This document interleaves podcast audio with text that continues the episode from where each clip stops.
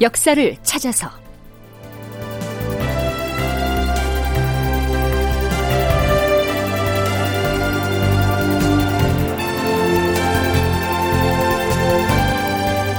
제 904편 금토 패문 누가 보냈나? 극본 이상락 연출 최홍준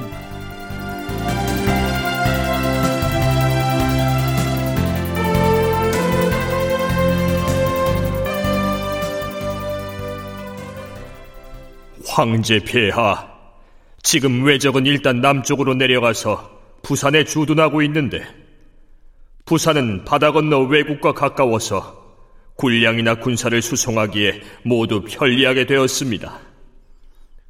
반면에 심신이 지친 중국군의 입장에서는 다시 천리길을 내려가야만 했고 게다가 경상도의 군량은 이미 떨어져 버려서 군량 수송로는 더욱 멀어지게 되었습니다.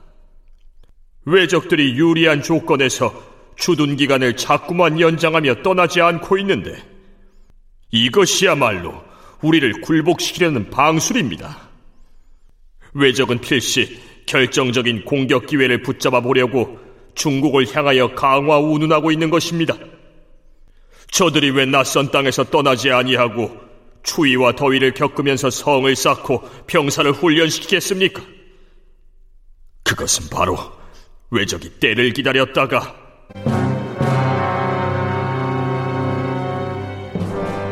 여러분 안녕하십니까? 역사를 찾아서의 김석환입니다. 선조 27년인 서기 1594년 2월 16일. 자, 그럼 진주 사는 출발하라.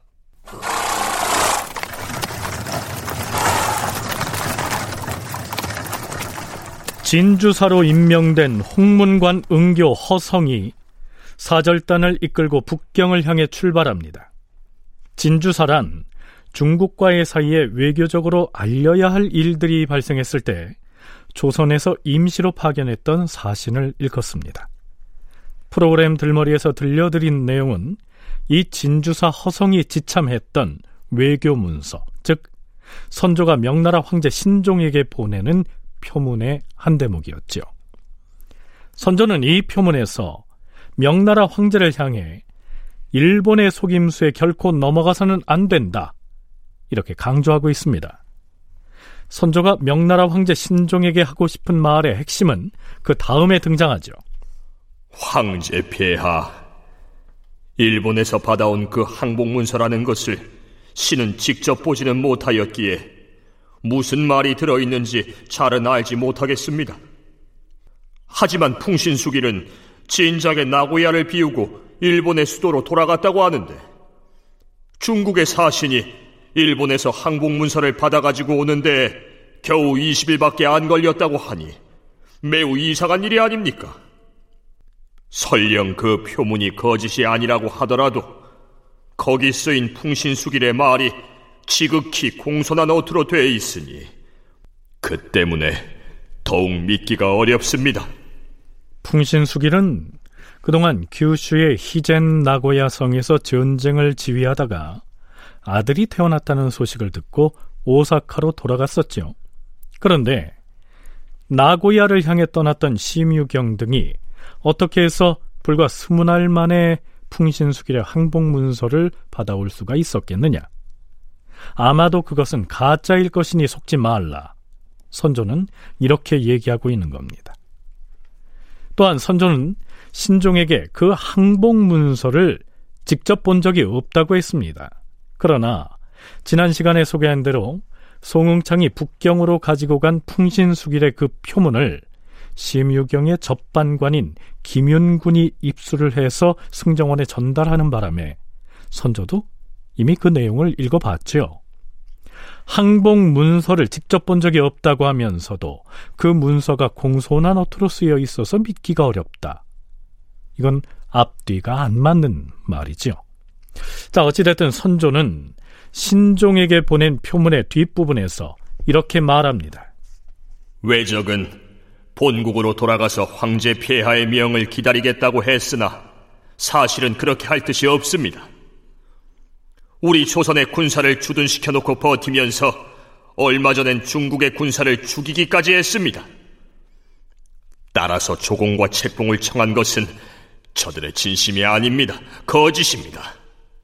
사정이 이러하니 사정이 이러하니 속히 명나라에서 다시 대군을 파견해서 막아달라. 선조는 이렇게 청하고 있는 것이죠.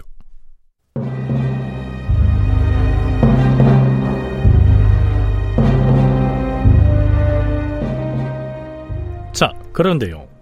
진주사 허성이 북경을 향해 떠난 바로 다음 날.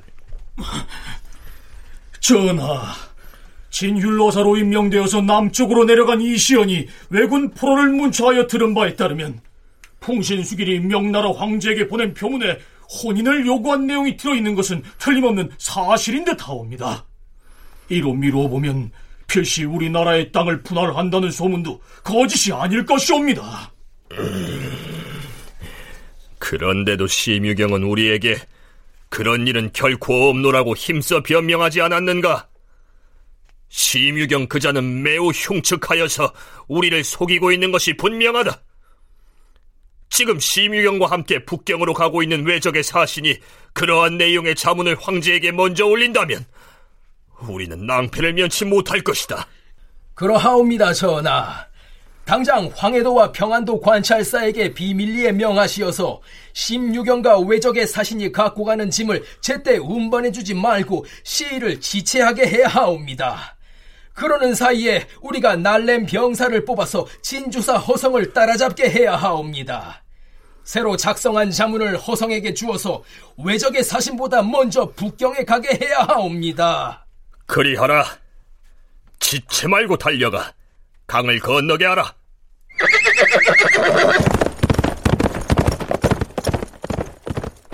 자, 그렇다면 결국 조선에서 보낸 진주사는 일본의 사신을 앞질러서 북경에 들어가 일본 사신이 지참한 항복 문서가 가짜라는 사실을 미리 알릴 수가 있었을까요? 아니었습니다. 요동의 길목에서 조선 사신의 행차를 번번이 가로막는 방해꾼이 있었기 때문이죠. 명나라 병부 부시랑이자 일본과의 강화 협상을 총지휘했던 송응창이 그 사람이었습니다. 전남대 김경태 교수는 허세와 타협, 임진왜란을 둘러싼 삼국의 협상에서 이렇게 기술하고 있습니다. 당시 성응창은 요동에 머물면서 조선에서 이루어지는 교섭 상황을 통제하고 있었다. 그는 조선에서 북경의 명나라 조정으로 들어가는 도로의 중간에 앉아서 조선의 사신이 명나라 주정에 보고하러 가는 것을 가로막았다. 또한 그는 중국 조정에다가는 일본군은 조선에서 다 철수를 했고 일본 측에서는 명나라 황제가 책봉해 주기만을 공손하게 기다리고 있노라고 거짓을 보고하였다. 따라서 조선으로서는 일본군이 여전히 조선에 주둔하면서 도발 행위를 그치지 않고 있다는 사실을 알려야만 했다. 그러니 만약 보고가 사실대로 올라가면 송응창은 치명상을 당할 처지였다. 바로 이런 사정 때문에 송응창이 요동에서 길목을 지키고 앉아서 조선 사신이 북경에 가지 못하도록 방해를 했단 얘기죠. 물론 나중에는 명나라 조정에서도 이 실상을 파악하게 되고요. 그 때문에 병부상서 석성과 심유경이 하옥되는 등 명나라 조정에서도 한바탕 파란이 일어나게 됩니다. 그건 한참 뒤의 일이니까요. 나중에 다시 짚어보기로 하겠습니다.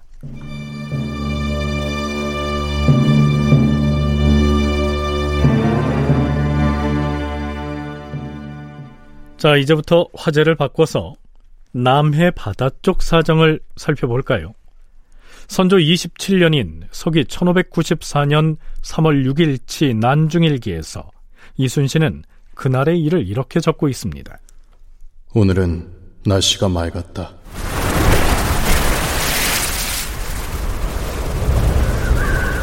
앞바람이 몰아치고 있다. 모두 돛을 내려라. 노군들은 노를 저어라.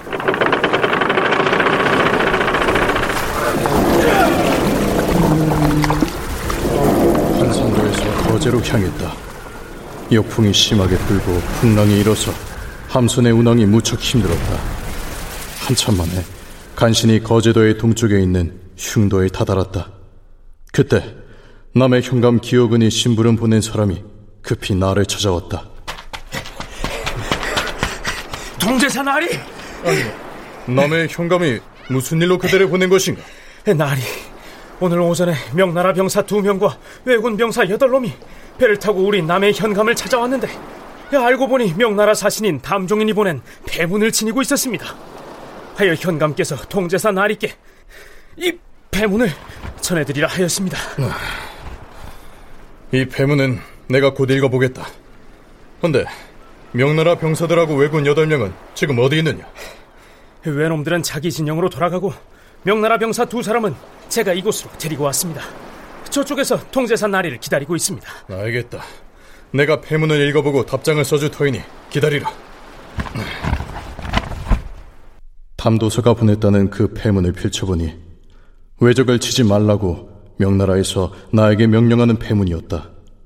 나는 몸이 몹시 괴로워서 앉아있기도 누워있기도 불편한 지경이었지만 서둘러 전라우 수사를 불러서는 그와 함께 명나라의 그 두 병사를 만나보았다. 여기에서 언급하고 있는 폐문은 중국 조정에서 조선에 보냈던 통지문을 일컫습니다. 그런데 그 통지문의 내용이 일본군을 공격하지 말라는 것이기 때문에 역사의 기록에는 금알 금자에 7토자를 써서 금토폐문 이렇게 기술되어 있습니다. 일본군을 공격하지 말라 이런 명령을 담은 통지문이지요. 그런데요. 당시 명나라 황제 직사인 담종이는 지금의 진해에 해당하는 웅천의 일본군 진영에 억류된 상태였습니다. 자, 일본군은 그를 왜 억류하고 있었을까요? 그 배경에 대해선 국방부 군사편찬연구소 김경록 선임연구원으로부터 들어보겠습니다. 명나라의 현장에 있던 지휘관들이 황제 만력제에게 강화 협상이 지금 진행이 되고 있습니다. 이 강화 협상에 관련해서 황제에게 보고를 올립니다 해서 일정 보고를 합니다. 그거에 대해서 황제가 그러면 내가 한 명을 보내겠다. 보낼 테니까 이 사람이 가서 그 실질적인 업무를 해라라고 이제 이야기를 하는 거죠. 그때 파견이 됐던 인물이 누구냐면 담종인이라고 하는 인물입니다. 그래서 이 담종인 같은 경우에는 실제 일본군 진영에 가서 진짜 강화 협상이 어떻게 진행되는지 한번 보겠다라고 해서 일본군 진영에 갔는데 그때 고니 씨하고 16명이니까 모의를 해가지고 이 담종인을 일정하게 구금을 시켜버립니다. 네, 그 전해인 1593년에 사용제와 서일관이 소서 행장의 안내를 받아서 일본의 나고야 성으로 건너가 도요토미 히데요시를 만나지 않았습니까?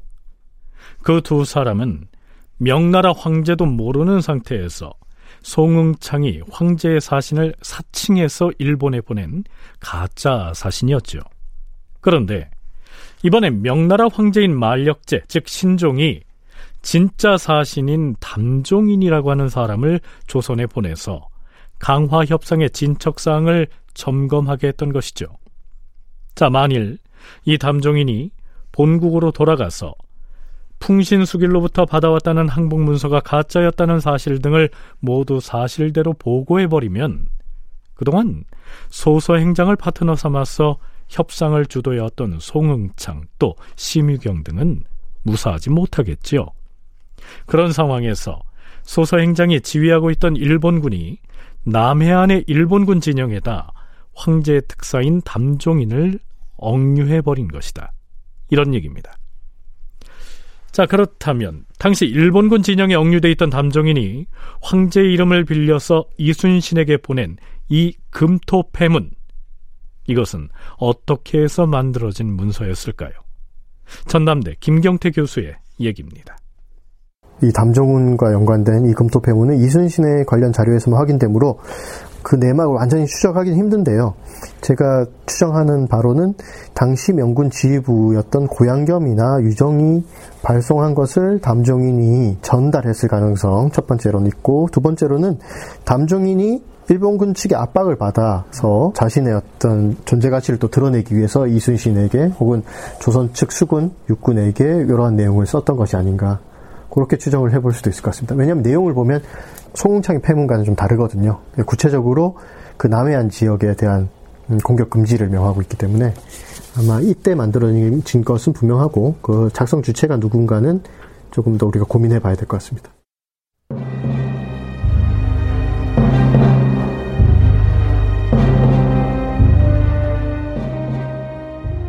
그런데요.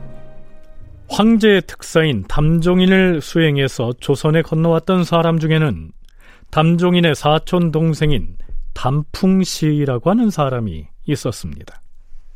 담풍시 역시 담종인과 함께 일본군 진영으로 들어갔다가 용케 빠져나와서 서울로 올라오지요. 조선 조정에서는 명나라와 일본 사이에 진행되고 있던 강화 교섭의 정보를 얻어낼 수 있는 좋은 기회였습니다. 선조 27년 3월 7일 담종인의 사촌 담풍씨가 적진에 있다가 나와서 어젯밤에 서울에 들어왔다고 하지 않았는가? 그가 어디로 간다고 하였는가? 서쪽으로 갈 것이라 하였사옵니다. 오, 잘 되었다. 당장 접대 도감의 명에서 담풍씨에게 술자리를 베풀게 하라. 그에게 외적에 대한 이모저모를 물어서 얻어들은 내용을 즉시 과인에게 고하라고 이르라. 접대 도감. 이 접대 도감은 중국 사신에 대한 접대 업무를 맡은 기관이었죠. 이때 접대 도감의 당상관은 형조판서 신점이었습니다. 술자리에서 신점이 담종인의 사촌 동생 담풍 씨와 나눈 대화의 내용 들어보시죠.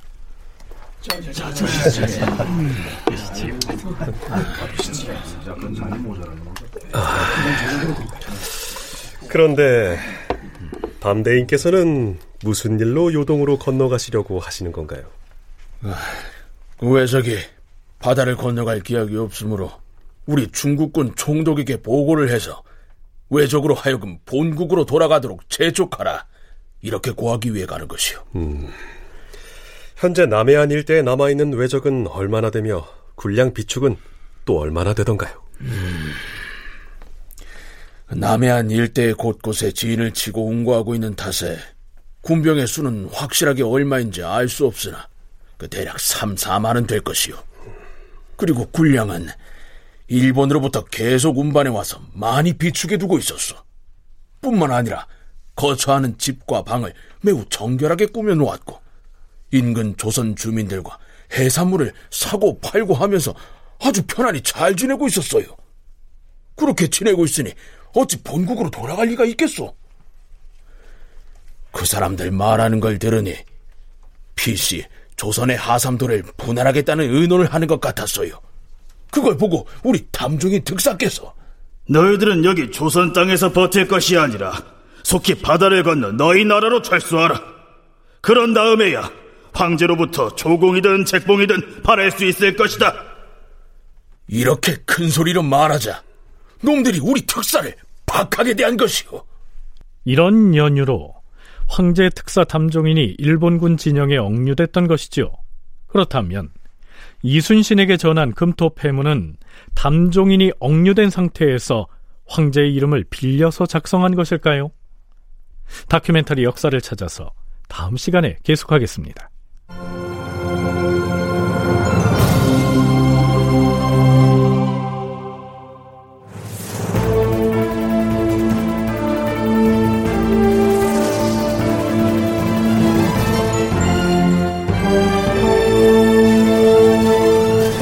다큐멘터리 역사를 찾아서 제904편 금토 패문 누가 보냈나 이상락 극본 최홍준 연출로 보내드렸습니다.